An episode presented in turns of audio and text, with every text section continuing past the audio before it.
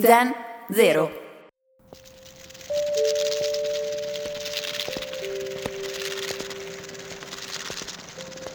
A camminare ci si sente liberi, ci si rilassa, si sta bene. Nascono pensieri e domande.